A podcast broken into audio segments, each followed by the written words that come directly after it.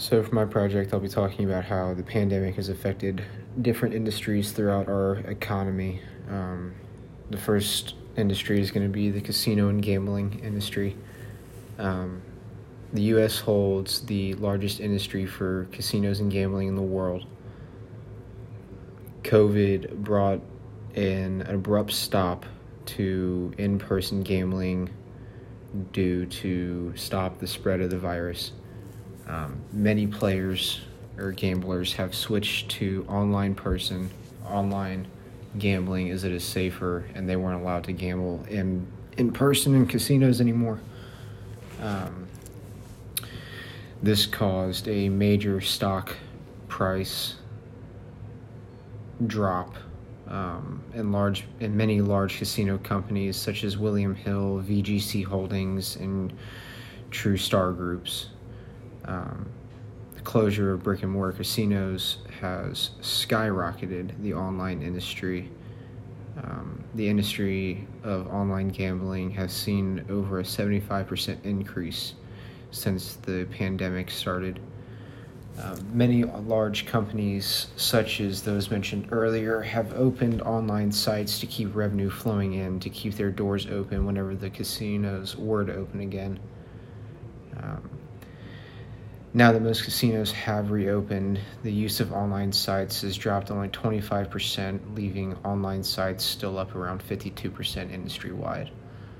Um, this has led to a major flow of people coming back into casinos as they got hooked on online gambling and want to see the real thing in person now.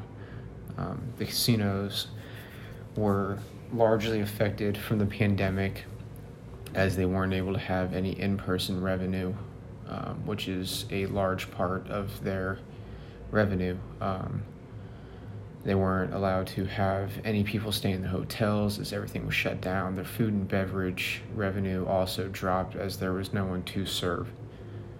Um, and this kind of relates back to the residential housing market, as uh, most metro areas, like those casinos would be placed in, um, have noticed a huge drop in home sales. Uh, April and May of last year were the lowest levels since the financial crisis of 2007 of home sales. Um, national home sales would drop 25% during early March into April of last year.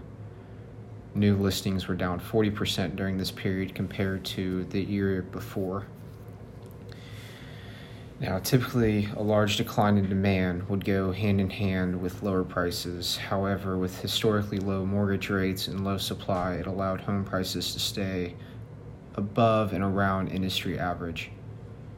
Um, places like New York and Detroit have seen a major drop in home sales um, due to the pandemic, as no one wants to sell their houses and a, in such an uncertain economy.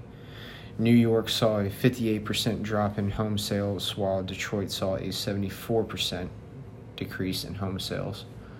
This is largely due to the main fear of people selling their houses in such an unstable and un unknowing market. Um, no one knew if they were to put their house up, if anyone would buy it due to layoffs and shortage of jobs, um, which relates to the lumber industry. Um, the lumber industry has been affected greatly, not only from COVID, but from the trade war that has been started with China. Um, the main effect from COVID is if your employees aren't able to get out into the field to collect lumber, therefore there will be no lumber to uh, to sell or export.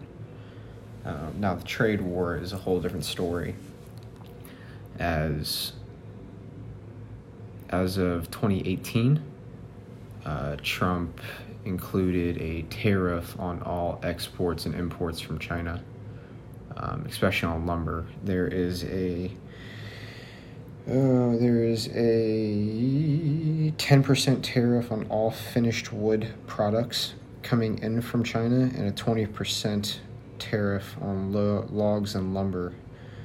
Um, this caused nearly nearly half of our exports and imports were gone with China due to these tariffs as the taxation almost doubled the price. Um, this cr- created a huge shortage in lumber, therefore driving the prices through the roof.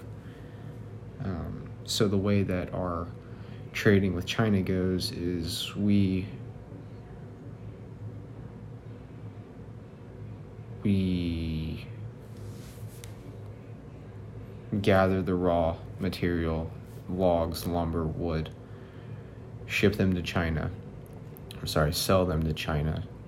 And then China turns around, turns them into finished products such as tile, finished lumber, finished furniture, and wood products, and then sells it back to us. The main reason we do this is because the wages in China are exponentially cheaper than in the US. Therefore, it's cheaper for someone to build a night-side table in China than it is in the US. Um, but since Trump started those tariffs, the the trade has gone down exponentially. Um, we saw a 66% drop in furniture sales in the US, and imports from China were down 40% also.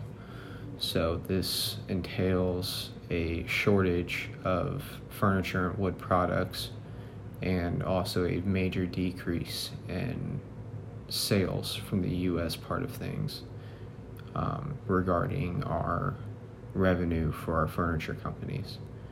Um, this also ties back into the housing market as the price of lumber has skyrocketed post pandemic. Well, not post pandemic, but now that we're on the tail end of this pandemic, hopefully, um, the price of lumber has almost doubled since pre pandemic, causing the prices of houses, the prices of new homes, new newly built homes to raise. Um, now that we're seeing a raise in prices, the housing market is going crazy um, with the shortage of homes, the shortage of new homes being listed.